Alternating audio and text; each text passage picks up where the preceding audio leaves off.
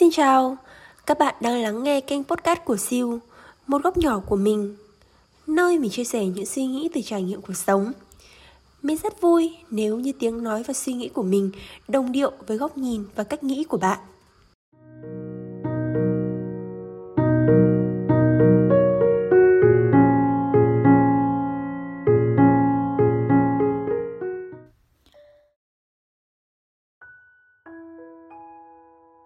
Hello, xin chào mọi người.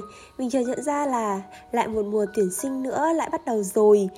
Cái dạo gần đây thì cái kênh thông tin truyền thông tuyển sinh của trường mình lúc nào cũng nhộn nhịp những tin nhắn ra vào của các bạn học sinh. Có nhớ là mới ngày nào mình còn miệt mài bên sách vở để học hành, để đỗ đại học, tự nhủ rằng bản thân sẽ đỗ vào ngôi trường đại học mà mình đặt nguyện vọng một. Thế mà thoát một cái, mình đã tốt nghiệp đại học rồi. Nhanh nhở? Vậy là lại chuẩn bị có một thế hệ mới nữa lại bước chân vào cánh cổng trường đại học. Vẫn là những băn khoăn, vẫn là những suy nghĩ, vẫn là những trăn trở của bao thế hệ sĩ tử đã từng. Băn khoăn về việc chọn nghề hay chọn trường, bản thân mông lung vô định, xung quanh thì ai cũng học, học vì một mục tiêu, mục tiêu duy nhất là đỗ đại học. Mình lại nhớ về mình của 5 năm trước, Nhân tiện đây thì mình vừa xem qua thống kê số lượng người nghe kênh postcard của mình thì mình phát hiện ra rằng là kênh của mình có số lượng học sinh xem là chiếm phần đa. Thế nên là nhân đây mình muốn có một tập chia sẻ về những gì mình đã từng làm, đã từng học để có thể đỗ đại học theo đúng mục tiêu mình đã đề ra. Trên cương vị là một người đi trước, một người đã từng như các bạn hai k bây giờ. Và bởi vì mình thi khối C00 nên là những lời khuyên này có lẽ là sẽ gần gũi và sẽ sát hơn với các bạn học cùng khối. Và chủ đề của tập podcast tuần này chính là ba lời khuyên dành cho các sĩ tử trong kỳ thi Trung học phổ thông quốc gia. Cùng lắng nghe nhé. Tập này mình làm cũng chính là một bản demo trước trong cái chương trình đồng hành và chia sẻ cùng 2K4 trong chương trình của Hội đồng Ngân Lục Bình mà sắp tới đây mình có tham gia và mình cũng sẽ dành những lời khuyên này dành cho các bạn sĩ tử chuẩn bị bước vào kỳ thi quan trọng của cuộc đời.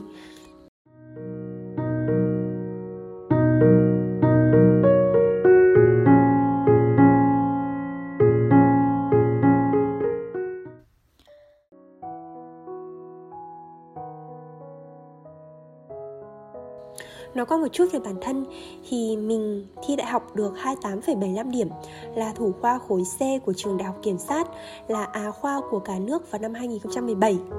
Mình tự nhận rằng là mình là một người không thông minh cho lắm. Cái này là mình tự nhận thấy như vậy tại vì mình học các môn tự nhiên rất là kém. Tuy nhiên thì mình lại có hứng thú với các môn xã hội thực chất phải nhấn mạnh lại là mình là một người không học giỏi lắm đâu trong khi bạn bè của mình khoe là có 12 năm học sinh giỏi, học sinh xuất sắc Thì mình không nhớ số năm mình được học sinh giỏi là bao nhiêu. Chắc là tầm khoảng 8 đến 9 năm gì đó mình cũng không nhớ rõ. Tại vì cấp 3, 3 năm cấp 3 Dù là cho dù mình học trường chuyên Tuy nhiên thì mình không có năm nào được học sinh giỏi cả. Và năm cấp 2 thì cũng có một vài năm mình bị học sinh khá. Đó mình cũng chỉ là một người rất bình thường như bao bạn học sinh khác. Tuy vậy thì mình được cái chăm chỉ Mình tự cảm thấy vậy đúng là chỉ có cần cù mới bù được thông minh. Tuy nhiên thì sự chăm chỉ của mình cũng chỉ dành cho một số môn nhất định mà những môn đó mình phải có cảm hứng thì mình mới học được. Và trong các kỳ thi quan trọng như là thi đại học hay là thi học sinh giỏi thì mình đã đạt được những thành tích mà mình mong muốn. Người ta gọi đó là may mắn, nhưng theo mình, may mắn là một tên gọi khác của sự nỗ lực. Chốt lại, mình là một học sinh hết sức bình thường. Vì áp dụng những điều dưới đây nên mình đã có kết quả thi đại học được như ý và lời khuyên đầu tiên mình muốn chia sẻ đến với các bạn đó là hãy đặt mục tiêu cho bản thân mình. Bởi vì giống như là một con thuyền ra khơi vậy, các bạn phải biết điểm đến của mình thì các bạn mới có thể đi đúng hướng. Các bạn muốn thi trường nào? Trường đó năm ngoái ở ngành học của bạn lấy bao nhiêu điểm? Và bạn dự liệu mình sẽ đạt bao nhiêu điểm để trong vùng an toàn để có thể bước chân vào ngôi trường đại học đó? Bạn sẽ thi khối gì để vào ngôi trường đại học mình mong ước? Mục tiêu càng chi tiết thì bạn lại càng dễ hành động. Và bởi vì không ai đánh thuế mục tiêu hay là đánh thuế ước mơ của mình, thế nên là hãy đặt mục tiêu cao hơn một chút so với dự định của mình. Như vậy thì chúng ta mới có động lực để tiến hành. Nếu như chúng ta đặt thấp quá, thì bản thân chúng mình lại thấy là mình đã dư sức để đạt được cái kết quả đó rồi và chúng ta sẽ không cần phải cố gắng nữa. Và nhiều khi sẽ lại sinh ra tâm lý là chủ quan, lơ là. Mình lấy ví dụ, nếu như các bạn đặt mục tiêu là các bạn sẽ thi đại học vào khối C của trường Đại học Luật Hà Nội với tổng số điểm trần chưa tính điểm cộng là 27 điểm. Một điểm số khá là cao đúng không? Vậy thì chúng ta phải chia ra từng môn để cố gắng. Ví dụ như là chúng ta sẽ đặt mục tiêu là môn văn sẽ được 8 điểm, sử được 9 điểm và địa là 10 chẳng hạn. Rồi tiếp đó chúng ta sẽ phân chia thời gian hợp lý để có thể đạt được kết quả mong muốn. Đặt mục tiêu là cột mốc đầu tiên và cũng là quan trọng nhất để thể hiện cam kết của bản thân với mong muốn của mình. Phân chia thời gian hợp lý để đạt được mục tiêu. Học tập nó là cả một quá trình thế nên bạn đừng quá áp lực. Hãy phân chia thời gian học tập sao cho hợp lý nhất.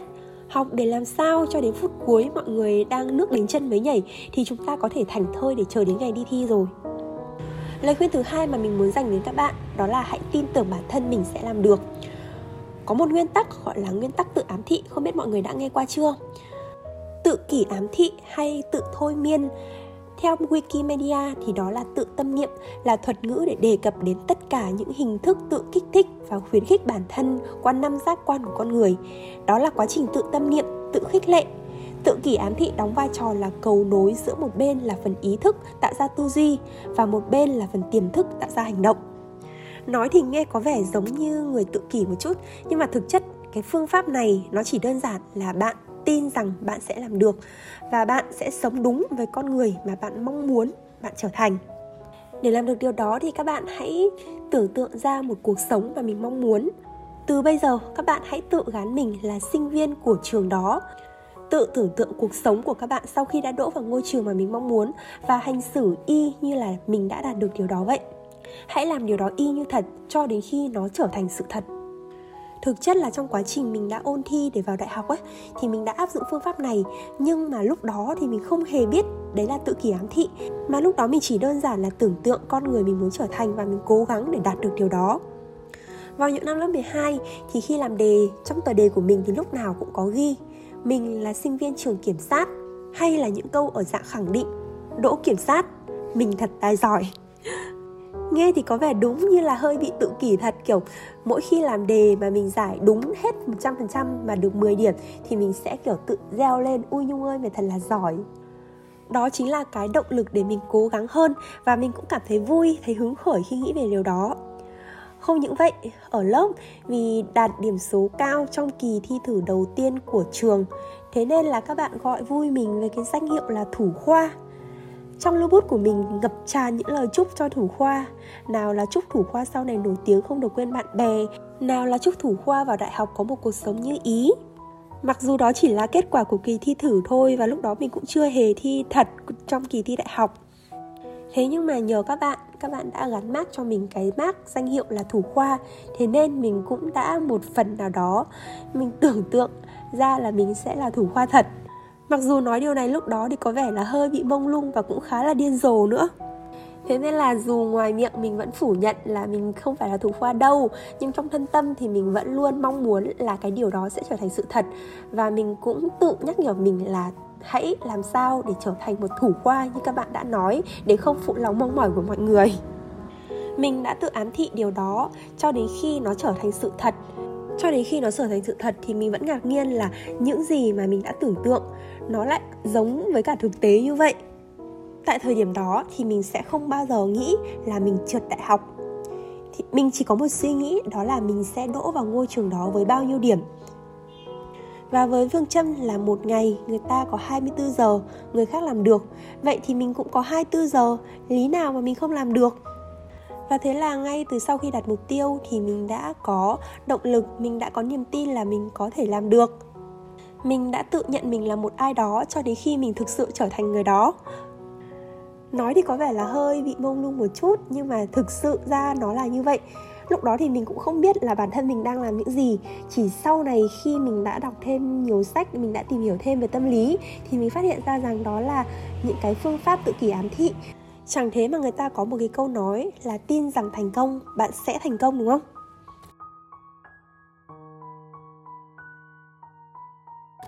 Lời khuyên thứ ba đó là giữ vững tinh thần.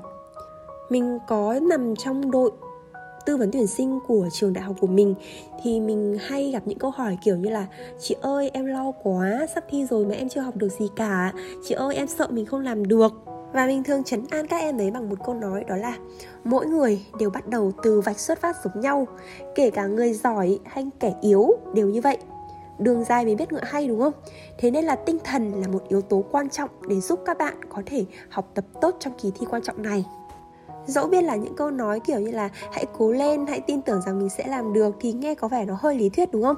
Vì ít nhiều ở cái độ tuổi đó, vào trong khoảng thời gian đó thì sẽ rất dễ bị stress và cách để mình có thể giữ vững được tinh thần, đó là mình không quan tâm đến những người khác học gì, làm gì, nghĩ gì nữa.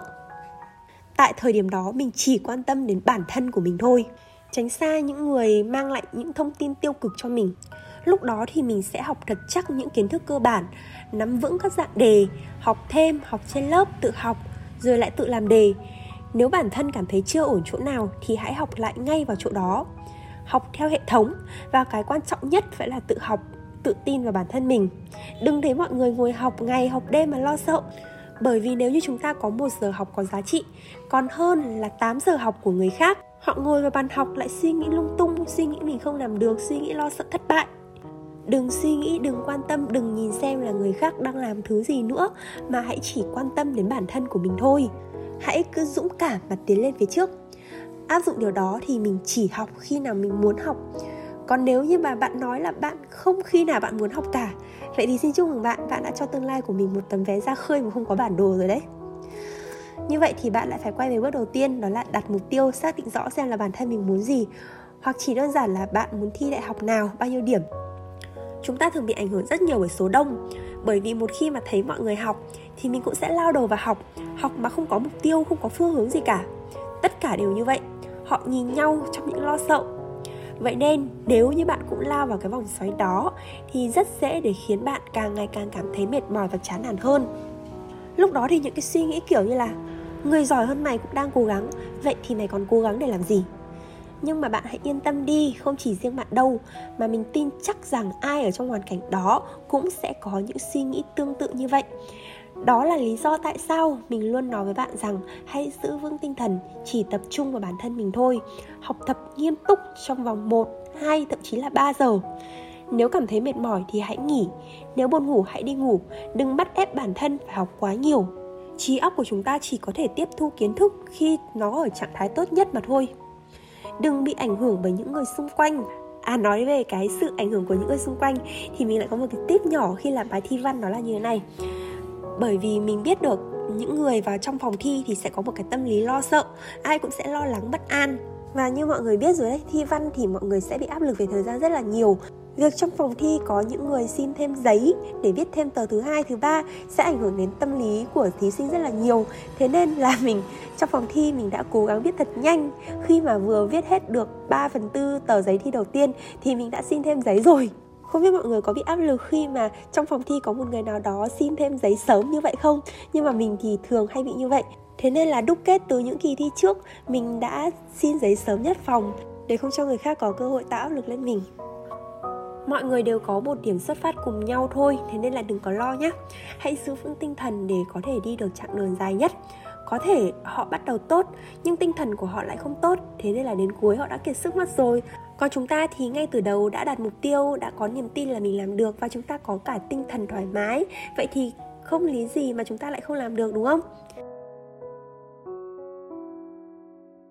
Nói chung là để có được một kết quả tốt thì hãy có mục tiêu, hãy luôn tin tưởng bản thân mình làm được và hãy giữ một phong độ thật tốt để có thể học tập.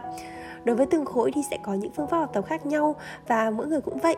Để nói ra được hết những bí kíp hay là những phương pháp học tập để mọi người đạt được kết quả cao thì cũng sẽ rất là khó, tại vì mỗi người thì sẽ có một cái cách học riêng cho bản thân mình. Hãy tự học và tự khám phá xem bản thân mình có mong muốn gì, đam mê của mình là gì. Và biết đâu được thì bạn lại cảm nhận ra rằng là mình không có đam mê, không có thích cái việc đi học đại học và bạn có thể rẽ sang một hướng hoàn toàn mới, đó là đi học nghề, không sao hết. Bây giờ thì đại học không phải là con đường duy nhất dẫn đến thành công rồi. Hy vọng rằng những chia sẻ trên đây với cương vị là một người đi trước, một người đã từng trải qua những gì mà các bạn đang phải trải qua thì có thể giúp ích được cho các bạn một phần nào đó trong quá trình ôn tập. Sau mỗi cuộc hành trình thì các bạn cũng sẽ có thể đúc, rút ra được kinh nghiệm của mình thôi. Và biết đâu được rằng là sau cái kỳ thi này thì mọi người cũng sẽ có những kinh nghiệm cũng có thể truyền lại cho mọi người, giống như là mình đang làm bây giờ nếu như mà các bạn có quan tâm về phương pháp học cũng như là muốn được tư vấn thêm thì có thể liên hệ với mình qua Facebook. Nếu bản thân có thể giúp được thì mình sẽ hỗ trợ các bạn hết mình. Mình hy vọng rằng tất cả các bạn đều sẽ có được một kết quả như ý trong kỳ thi sắp tới. Một tập podcast chia sẻ kinh nghiệm khá là dài.